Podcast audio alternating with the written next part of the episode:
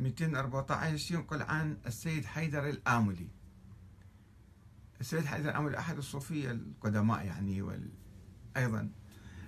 قائلا اعلم أن العلوم كلها تنقسم إلى قسمين رسمي اكتسابي وإرثي إلهي إرث يعني من الله. فالعلم الرسمي الاكتسابي يكون بالتعليم الإنساني على التدريج مع نصب قوي وتعب شديد في مدة طويلة حتى واحد يصير عالم. بينما العلم الإرثي الإلهي يكون تحصيله بالتعليم الرباني بالتدريج وغير التدريج. مرة واحدة يصبح واحد عالم بكل شيء. ومع روح وراحة في مدة يسيرة وكل واحد منهما يحصل بدون الآخر.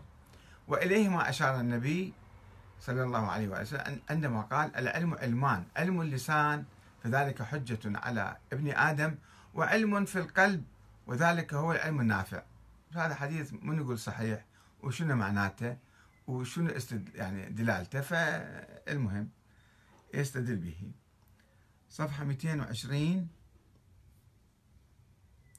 آه عفوا 215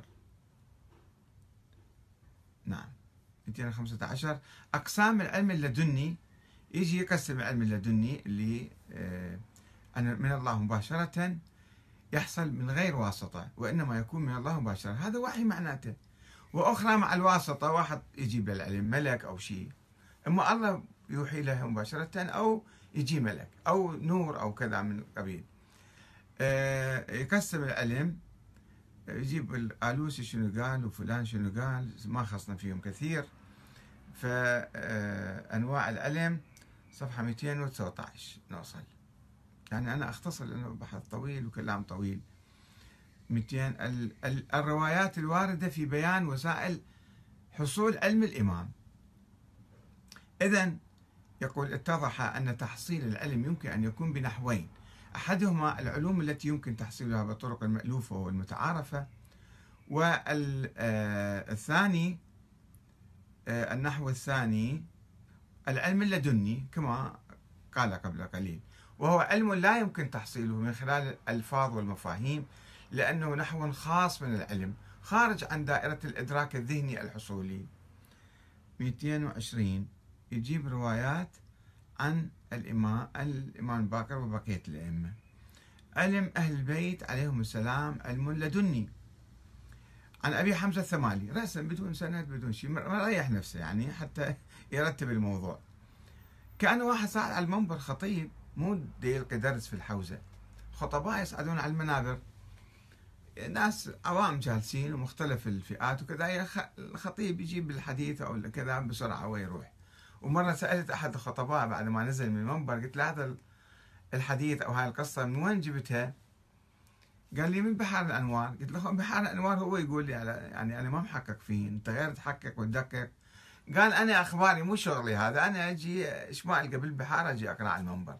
فواحد أستاذ في الحوزة ما يصير يتكلم مع طلابه.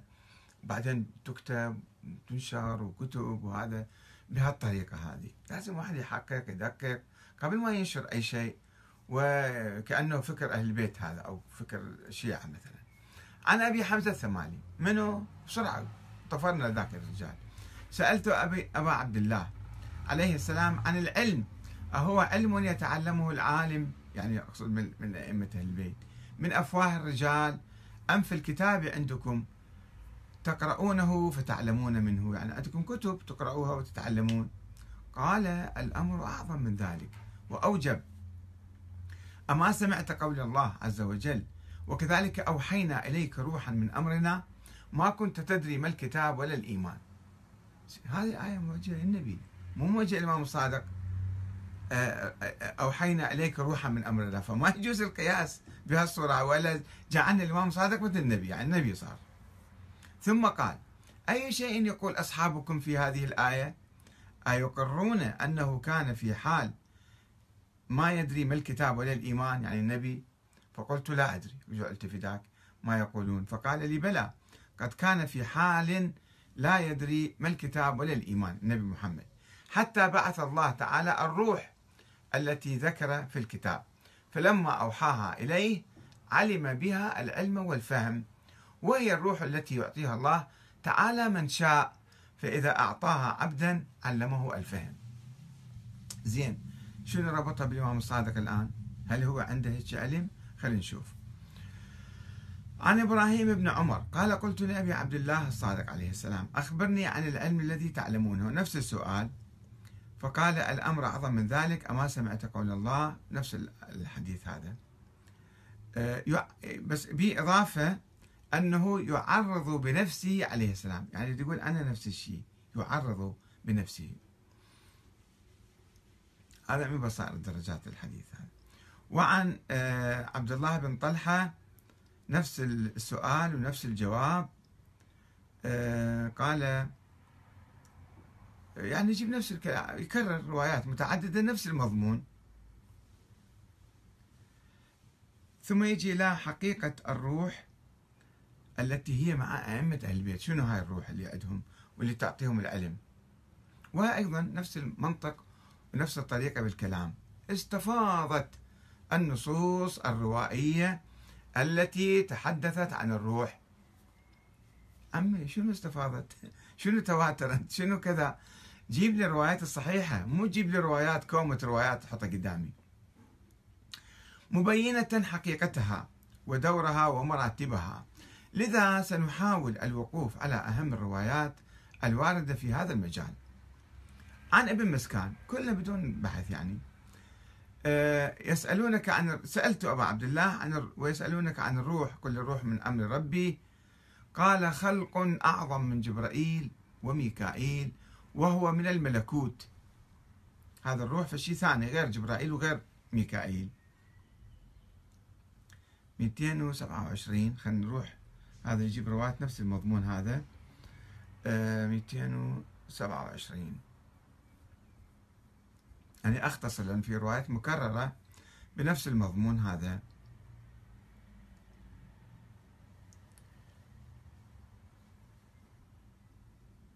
نعم. يقول عن محمد بن سنان هو هذا من الغلاة أيضا والضعاف. عن المفضل بن عمر رئيس الفرقة المفوضية المفوضة آه، المفضلية أيضا تسمى.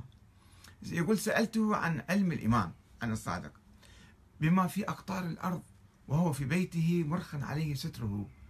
هذا شنو عنده؟ يعني شلون يعلم كل ما يجري بالأرض؟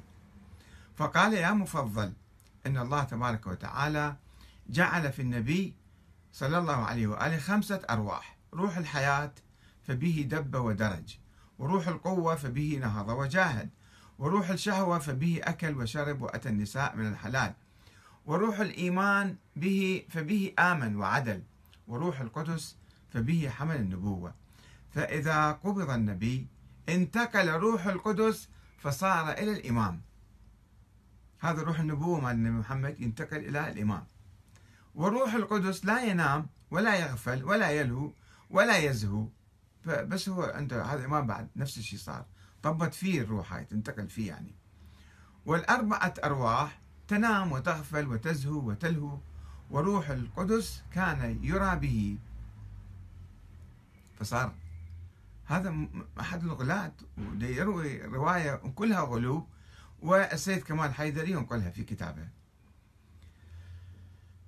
أيضا عن آه، عن علي بن أسباط عن أسباط بن سالم. قال سأله رجل من أهل هيت وأنا حاضر عن قول الله عز وجل وكذلك أوحينا إليك روحا من رب من أمرنا قال منذ أنزل الله عز وجل ذلك الروح على محمد ما صعد إلى السماء وإنه لفينا هاي الروح اللي نزلت على نبي محمد بالنبوة هاي موجودة عندنا داخل في نفوسنا يعني. عن أبي آه، عن أبي أيوب الخزاز عن أبي بصير. قال سألت الصادق نفس السؤال هذا. عن قال هذا خلق أعظم من جبرائيل وميكائيل ولم يكن مع أحد ممن مضى غير محمد وهو مع الأئمة يسددهم وليس كل ما طلب وجد طلب وجد. في إضافة الحديث هذا.